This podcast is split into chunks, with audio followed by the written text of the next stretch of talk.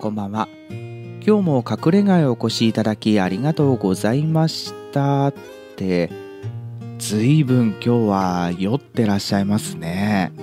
飲み会があった。ああそうでしたか。お水飲まれますか？ああじゃあちょっと待っててくださいね。はいどうぞ。お酒は普段から結構飲むんですか？飲みすぎちゃうんですね。お酒美味しいですしいろんな人と飲んだりするのも楽しいっていう方いらっしゃいますもんね。じゃあ酔いが冷める間にお酒に関するネガティブなエピソードを一つお話ししましょう。下戸の男性とザルの女性が結婚してうまくいくかというエピソードなんですね。付き合っている彼女がいるのですが私は下戸で酒が苦手です。それに対し彼女はザルでお酒に強いです。下戸の男性とザルの女性が結婚して夫婦円満であり続けられるんでしょうか。彼女が飲み会で酔っ払って帰ってくるのも嫌ですし私が飲めないのに彼女が飲むというのも内心は嫌です。お酒を飲めないことでこれまで飲み会で嫌な思いをすることも多かったのでそれが自分たちの子供に遺伝してしまわないかこれも心配の原因だったりします。私たちは結婚をしてうまくいくんでしょうか？こんなエピソードなんですね。この方は相当ネガティブさんですね。そして考えすぎてしまう方なんだと思いましたね。そんなことを気にしなくても大丈夫なのにって思うこともきっといろいろと悩んでしまうような優しい方なんでしょうね。この方の彼女さんはこんなことを言っていたんだそうです。今の時代はお酒が飲めるから偉いとか飲めないから偉くないとかそういう時代でもないし私はあなたがお酒を飲めないことに関して全然気にしてないしむしろどうでもいい。こんな風にお話をされたそうなんですよね。一昔前であれば会社の飲み会で継がれたお酒は飲まなくちゃいけないとかお酒での付き合いというのはたくさんあったでしょうね。今もあるんでしょうが昔ほどきつくはないんじゃないかなって思います。そういうことがあると今の時代はアルハラなんて言って大きい問題になったりしますもんね。彼女はお酒を飲めないことがどうでもいい。こんな話をしていましたがそんな彼女との結婚生活はうまくいくのか。私の率直な意見を話すとこの結婚生活はこのままではうまくいかないと思いました。こう見えて私も結婚していて子供もいる生活を送っているんですが夫婦というのはなんだか小難しい関係ですよね。一番身近なところにいるにもかかわらずとても縁遠いのが夫婦だと思っているんです。言葉を選ばずに言うのであれば夫婦というのは他人だと思います。親兄弟とは血がつながっていますし夫婦の間にお子さんがいれば子供とも血がつながっていますが夫婦というのは血がつながってないんですよね。こんな経験をしたことはないでしょうか。自分の親や兄弟血はつながっていて遺伝子も確実に受け継がれている。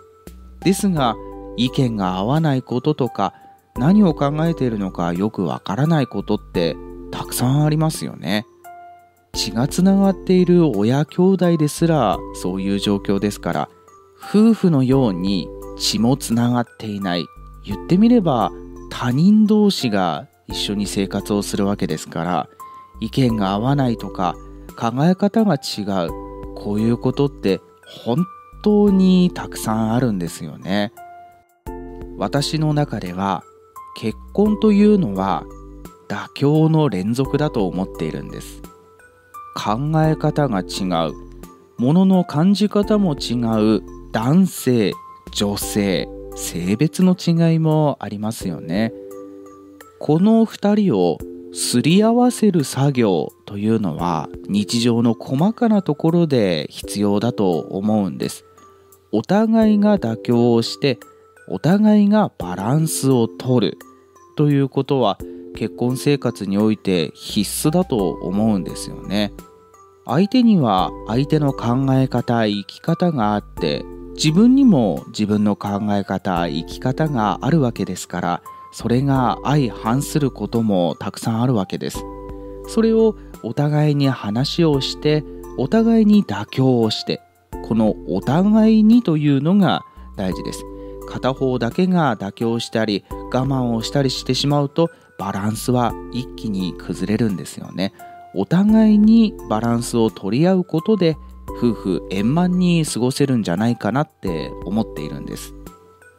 それを踏まえて話を戻しますとこの下戸の男性とザルの女性夫婦生活はこのままではうまくいくでしょうか？やっぱり私はうまくいかないんじゃないかなって思っちゃいますよね。相手がお酒を飲めることに劣等感を感じたりつらみを感じてしまう。彼女が酔っ払って帰ってくるのがあまり好きではない。そういうことって結婚生活の中では多分たくさんあるんですよね。それを嫌だなって思う気持ちはきっとどうやっても消えることはないんじゃないかなって思います。ですがそれを心の中にしまっておいてそれを踏まえた上でしょうがないなって言えるその気持ちがもしかしたら必要なのかもしれませんね。それができればこの2人も結婚して幸せに暮らすことができるのかもしれません。この人は本当にネガティブな方ですね。ネガティブに考えてしまうことって現実問題起こらないことの方が多かったりするんですよね。ですがもしそうなってしまったらどうしようって考えてしまうのもネガティブな方の特徴だったりしますよね。私も同じです。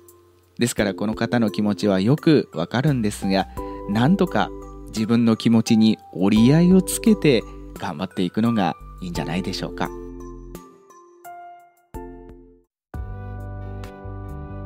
少し酔い冷めましたか？ああよかったです。あんまり飲みすぎないように気をつけてくださいね。また酔っ払ってお家に帰るのが大変な時は隠れ家によって一息ついていってください。今日もお越しいただきありがとうございました。お話ししたいことがある時とか誰かのネガティブなエピソードに触れたくなった時はまたお越しください。お待ちしています。それではおやすみなさい。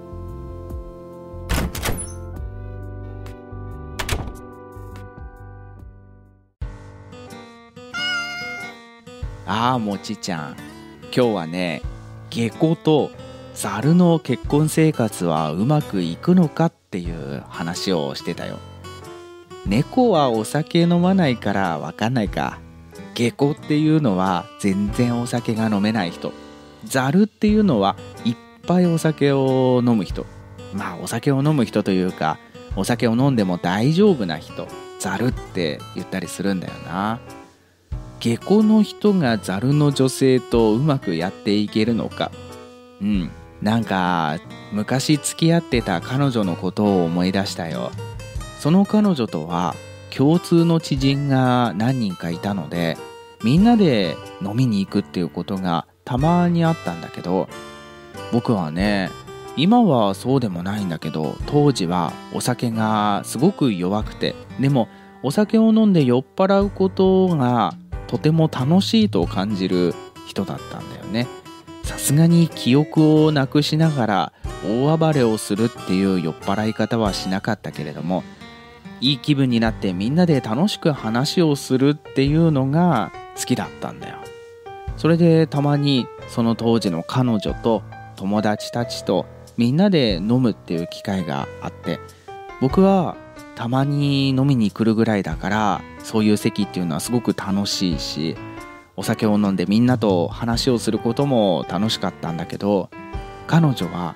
酔っ払ってる僕を見るのがあまり好きではなかったんだよね。それでよく怒られてた。そんなに飲んでないのにね。大暴れして迷惑をかけたとか誰かの悪口を言って嫌な気持ちにさせたとかそういうことはしてこなかったんだけどどうにも酔っ払っている姿を見るのが嫌だったみたいだね。でその時はねなんだこいつはっていう気持ちもありながら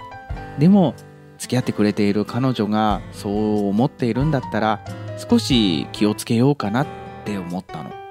でまた次の機会に同じようなメンバーで飲みに行った時はお酒のペースを少し落としてみたりちょっとだけ彼女の顔色を意識してみたりそんなことをしてお酒を飲んでたんだけど